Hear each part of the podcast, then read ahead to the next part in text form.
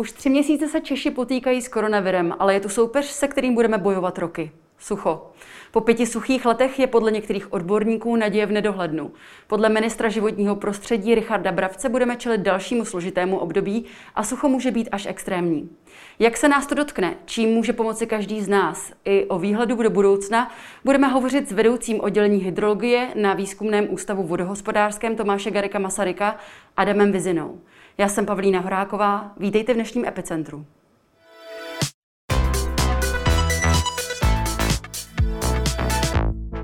Dobrý den, pane Vizino, vítejte v Blesku. Dobrý den, pěkné odpoledne. Pojďme se společně nejdříve podívat na vývoj stavu sucha a vydatnosti pramenů od roku 2017 podle dat Českého hydrometeorologického ústavu. Zde vidíme, jak nám mapa eh, více a více červená v místech, kde je zmenšená či velmi malá vydatnost pramenů. Nyní se podívejme na mapu zobrazující stav hladiny podzemní vody v mělkých vrtech. Mapa nám v čase opět výrazně červená a v roce 2020 zobrazuje silně a mimořádně podnormální stavy hladiny podzemní vody na většině území České republiky. Jak moc by nás měl pohled na tyto mapy znepokojovat? No, v první řadě je dobrý si uvědomit, co na těch mapách vlastně je.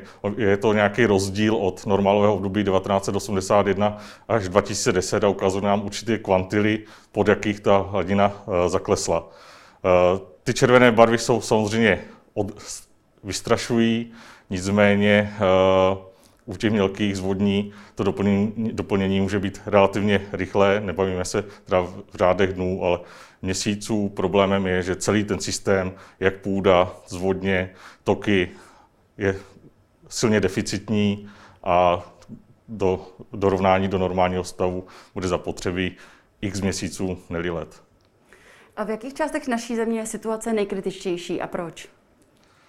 Celá Česká republika prochází, stejně jako celá planeta, oteplováním. To je jev, který dokážeme zvrátit a klasicky eh, nejproblematičtější jsou oblasti, které jsou srážkově podprůměrné, což je teda Jižní Morava, Střední Čechy, Rakovnicko a tak dále, kdy dlouhodobě v této oblasti jsou srážkové úhrny řádově 450 mm. Tím, že jsou relativně vysoké teploty, tak i výpar je relativně vysoký a zbývá málo vody právě pro infiltraci do podzemních vod nebo na klasický otok povrchovým otokem. Mhm. Zdá se, že ani vláda nevidí současnou situaci úplně optimisticky. Pojďme si připomenout některé výroky, které zazněly na tiskové konferenci minulý týden. Například ministr zemědělství Miroslav Toman řekl, ve všech povodích jsou výrazně nízké stavy průtoků ve vodních tocích. Ty se pohybují v 9 až 46 dlouhodobého průměru pro květen. Myslím si, že to je velmi alarmující zpráva.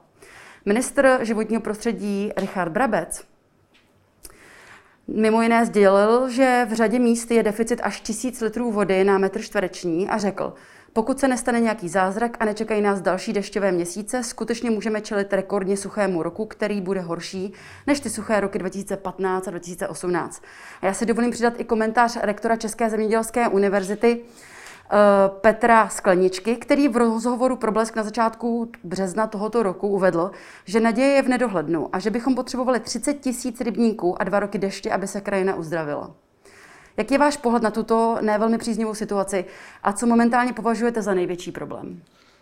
Tak já se vrátím trošku k těm číslům. Eh, pro uvědom, tisíc, eh, tisíc litrů je řádově, nebo řádově tisíc milimetrů. Eh, v Čechách je průměrná strážka řádově 650 mm. To znamená, že ten deficit v určitých oblastech je rok a půl srážek, který chybí v celém tom systému a samozřejmě dohnat je prakticky nemožné. Dalším Efektem, který toto eh, zrychluje, je právě to oteplování, kdy eh, celý ten systém v České republice je založen na, na tom, že máme zimu, klasicky se sněhem, která pokrývá většinu České republiky a z tohoto sněhu část otává, část uteče povrchovým tokem, ale dotví se právě ty podzemní vody, které následně v období sucha a nedostatku těch srážkových hrnů dotují ty toky povrchové.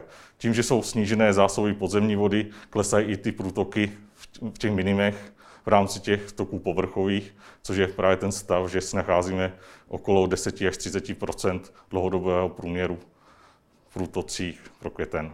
Mm. A co tedy považujete za ten největší problém z těchto těch věcí, které jste vyjmenoval? Uh, jeden je fakt, že se otepluje a oteplovat se bude. Samozřejmě může nastat zima, která bude výrazně srážkově bohatá, může být i relativně vysoké zásoby sněhu. Nicméně v průběhu výhledu do, do budoucnosti těchto zim bude čím dál méně. Tudíž musíme se smířit s tím, že uh, ty zásoby nebudou doplňovány tak, jak jsme zvyklí mm-hmm. a musíme se tomu prostě přizpůsobit. Ten minulý rok byl hodnocen jako srážkově průměrný. Česká krajina je však takzvaně žíznivá a ty srážky vypije a nedokáže z nich vytvořit uh, zásoby. Dostatečné zásoby pro potoky a řeky. Jaká, jaký má tento problém řešení tedy? Jak už jsem zmínil, tím, že se otepluje, tak narůstá výpar evapotranspirace těch rostlin, tudíž ten nárůst který je tímto způsobený v řádě, řádově desítky eh, milimetrů, který v té dlouhodobé bilanci hrají, značnou roli. A tento fakt eh, se bude opakovat a bude se čím dál více prohlubovat. To oteplování je nezvratný jev a k těmto deficitům bude docházet. Jaké je tedy řešení? Řešení je přizpůsobit se. Česká republika, furt nám tady spadne řádově 650 mm, tudíž eh, srážky zde máme a musíme vytvořit komplexní řešení, který bude založený na zpomalení otoků, eh, starat se o krajinu, chránit vodní zdroje, postavit v určitých místech vodní nádrže tak, aby eh, ten systém byl relativně robustní, což je i nyní, ale hlavně jde o tu komplexnost. Eh, co si myslíte právě například o stavě přehrad a budování mokřádu? Myslíte si, že je to efektivní řešení? V určitých oblastech ano, v určitých ne. Eh, není dobré dělat, eh, paušalizovat Českou republiku, že jedno opatření zachrání všechny oblasti. Hmm. Je dobré tyto opatření rozdělat tam, kde patří a vybrat hodné lokality pro tato opatření. Často právě v rámci médií dochází k paušalizaci, že jedno opatření zachrání celý systém. Já si nemyslím, je opravdu potřeba se starat o půdu, zpomalovat odtok, chránit vodní zdroje, a když to bude nutné, tak vystavět v určitých oblastech vodní nádrže. Mhm. V následující části se zaměříme na to, jak současná situace konkrétně ovlivňuje naše životy. Hrozí nám riziko, že nebude pitná voda nebo nedostatek potravin a za jak dlouho?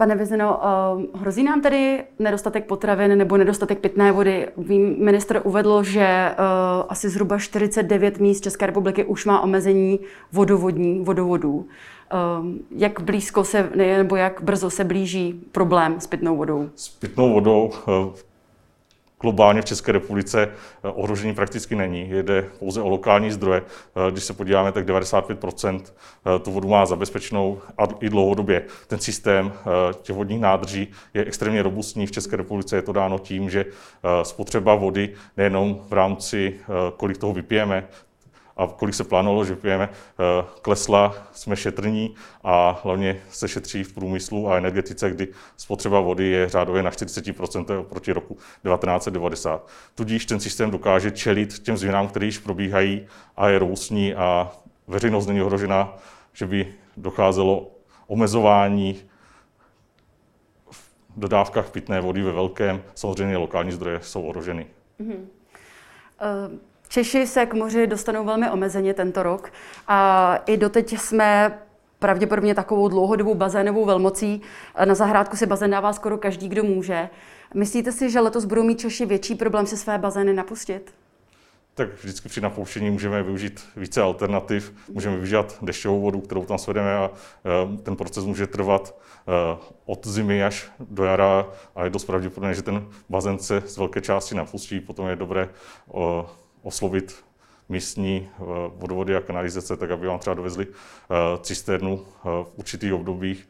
Je hloupost napouštět ten bazén třeba ze studny. Může to mhm. hrozit nejen ten samotný zdroj lokální, ale i třeba sousedů a tak dále.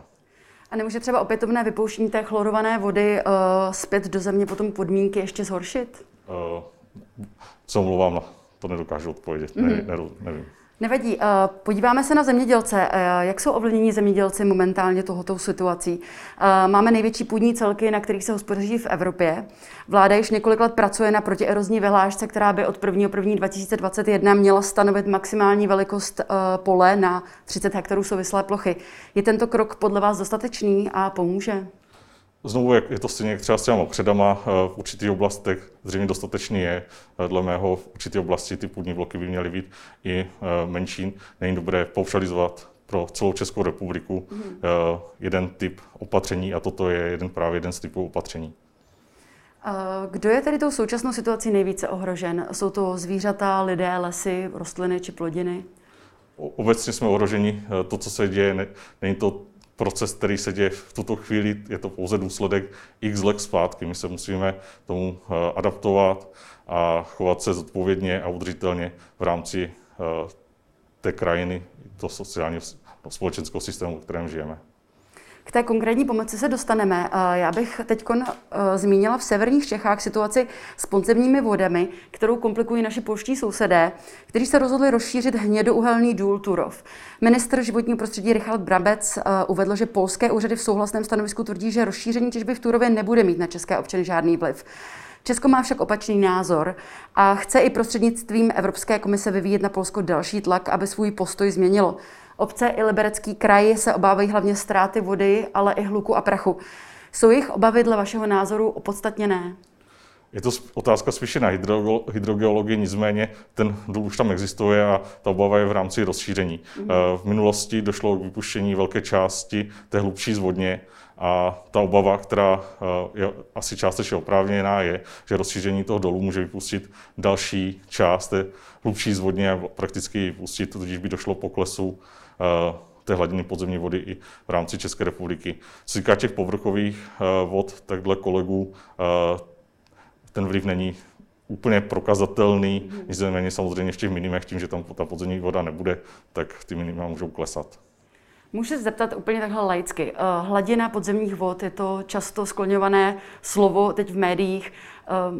Co to konkrétně pro nás znamená, když se sníží? V čem je to největší riziko? Proč je to tak nebezpečné a proč se to vlastně uh, hlídá tolik?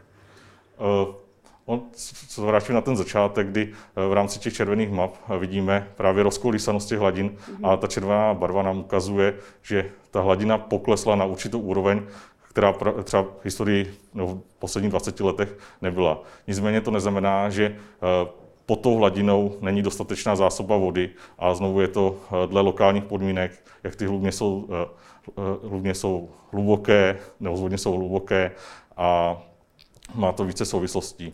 Ta červená barva nemusí ještě znamenat to, že je tam nedostatek vody. Takže dalo by se říct, že jste mírně optimistický, že to nevidíte tak černě jako třeba naši ministři? My ten problém máme, je to dáno právě tím, že se mění to klima a musíme s tím něco dělat. Na druhou stranu vidím eh, tu výhodu robustnosti toho celého systému a možnosti eh, jednoduše implementovat určitá opatření, jak krátkodobá, tak i dlouhodobá. Mm-hmm. Minister Brabec uvedl, že právě připravuje změnu vodního zákona, která by zpřísnila opatření pro komerční stavby, při níž bude povinnost akumulovat či vsakovat dešťovou vodu. Eh, v současné době mohou i soukromé subjekty využívat dotace na využívání srážkové i odpadní vody v domácnosti i na zahradě v rámci programu Dešťovka. Je tato cesta cestou záchrany? Je to jedna z cest, eh, je to trvalé udržitelná cesta a proč ji nevyužívat? Když tu vodu pozbíráme na té střeše, tak proč ji dál nevyužít? Je to zcela logická cesta. Mm-hmm. Jak tedy dále můžeme pomoci každý z nás v rámci našeho každodenního života? No, těch možností osobních už zase tolik není. Tím, že ta spotřeba vody eh, je relativně nízká v České republice, samozřejmě můžeme šetřit dál, ale eh, ty rezervy už tam nejsou moc velké. Ale můžeme se Eh, zasloužit o to, že se budeme informovat, budeme informovat lidi, kteří mají menší povědomí, starat se o krajinu, eh, vyvíjet tlak právě na politiky, mm-hmm. tak, aby se chovali zodpovědně, ne vůči nám, ale i těm dalším generacím. Mm-hmm. Minister Brabec zmiňoval i užívání tzv. šedé vody z našich koupelen. Jak by takový systém mohl a měl fungovat? Znovu je to uh, relativně náročné technologicky. Mm-hmm. Podle mě se to hodí více třeba do novostaveb, ten systém funguje na tom, že využijeme již v uvozovkách špinavou vodu pro to, aby jsme s ní například spláchli eh, toaletu. Takže dále by to byla vlastně voda, kterou bychom určitě používali jakoby nepitnou rozhodně. Rozhodně ne. Mm-hmm. Pokud vidím souseda, jak zalévá trávník, aby ho měl ještě zelenější, mohu a mám nějakým způsobem zasáhnout? No, uh, je dobré uh, se informovat mm-hmm. a více spíše na straně edukativnosti, než na straně žalování. Mm-hmm. Česká republika patří mezi země ohrožené vodním stresem. Připomenu, že mezi tyto země patří například Kypr nebo Řecko, takže vlastně země Jižní Evropy. Um, jak si stojíme ve srovnání se zahraničím? Ono zase dobrý, co znamená ten vodní stres, která, co je to za číslo. Uh, je to číslo, že všechna voda, voda z České republiky uh, jde pryč. Ale to neznamená, že té vody máme nedostatek. Stejně jako Kypr, není tam žádný velký tok, který by do, přicházel do té země a odcházel. Tudíž tím, že do Česka nestupuje Dunaj, tak nemáme ten zdroj. Máme pouze tu srážkou vodu, která zase uh, je relativně dostatečná pro to, aby jsme s ním mohli hospodařit. Mm-hmm. A v rámci toho zahraničí tady si stojíme poměrně dobře, podle vás? Já myslím, že to není zase tak špatné. je, je, je přístup naší vlády dostatečně proaktivní, podle vašeho názoru? Obavy společnosti aktivizují, aktivizují samozřejmě politiky a tudíž eh, se dějí kroky, které dříve nebyly úplně myslitelné mm. a uh, samozřejmě všechny procesy by mohly být rychlejší, ale uh, v současné době ta aktivita je relativně velká. A jaký je tedy váš výhled do budoucna? Mají věci nějaké možná rychlejší odpovědi a plány na pomoc? Jak jsem zmínil na začátku, eh, ten proces klimatické změny, a jedno jestli je to přírodní nebo eh, ovlivněný antropogeně, bude dále pokračovat. Ty predikce pro Českou republiku jsou stejně jako u okolních států, je, že eh, ta teplota naroste, naroste především v těch zimních měsících, tudíž bude mít méně těch sněhových zásob, nižší dotace zásob podzemních vod. Eh, srážkové ohrny budou eh, plus minus stejné, ale bude se měnit jejich distribuce, rozdělení v průběhu času, tudíž my se na to musíme připravit. Ty vyhlídky eh, nejsou nějak tragické, je to spousta příležitostí, co s tím dělat. Záleží, jak se, z jakého pohledu se na to díváme. Jak jsme se do téhle situace vlastně dostali? Je to jev, který probíhá z mého osobního názoru ten antropogenní vliv tam je značný. Není to, že bych na to byl odborník, ale věřím kolegům, kteří se to zabývají. Když říkáte antropogenní vliv, tak myslíte vliv člověka? Ano. Tedy emise a naše ano. chování? Přesně tak. Jakým způsobem můžeme tady té přírodě pomoci, jak ji můžeme chránit? Je to nejjednodušší opatření, které je rychlé a je to právě ochrana jak těch vodních zdrojů, tak ochrana třeba půdního fondu, kdy uh, ta ochrana může nastat i hned, je to levné a ty náklady pro uh, uvedení do stavu původního budou uh, nemalé. Je důležité si uvědomit, že všechna ta opatření budou extrémně ekonomicky náročná. Uh, v rámci výstavby vodních nádrží se budeme v desítkách miliard, ne stovek, a to znamená, a, a to stejné se děje i u těch plošných opatření, kdy ty náklady budou ještě vyšší. Můžu dát takový příklad, pokud bychom Eh, zrekrutovali čtvrtinu České republiky, což je řádově 20 tisíc km čtvereční a investovali jsme eh, do každého kilometru čtvereční 1 milion, tak nám to vyjde řádově 20 eh, miliard, ale jeden kilometr čtvereční je 100 hektarů, tudíž na jeden hektar nám vychází 10 tisíc, což je relativně málo peněz na to, aby jsme například ten půdní fond navrátili do původního stavu. Tudíž nejjednodušší opatření je ochrana a snažit se o udržitelnost. A můžu se zeptat jenom na nějaký konkrétní příklad té ochrany přímo pro nás, pro obyčejné občany? Eh, příkladem může být, eh, když si člověk pronajme byt a vybydlí ho, tak je možný po tom nájemci chtít nějaký navrácení do původního stavu. Eh, za mě by se to mohlo odehrávat i právě na té zemědělské půdě, kdy ten pronajímatel bydlí, tak pro, pro nájemce, eh, tak ji navrátit do původního stavu. Pane Vizino, děkuji vám za vaše názory a příjemnou společnost. Děkuji a přeji pěkný den. Tolik Adam Vezina z Výzkumného ústavu vodohospodářského Tomáše Garika Masaryka. A to je už dnešního vydání vše. Záznam dnešního vysílání naleznete společně s ostatními díly na bles.cz. A náš tým Epicentra se na vás těší opět v pondělí v 15 hodin. Krásný víkend a na viděnou.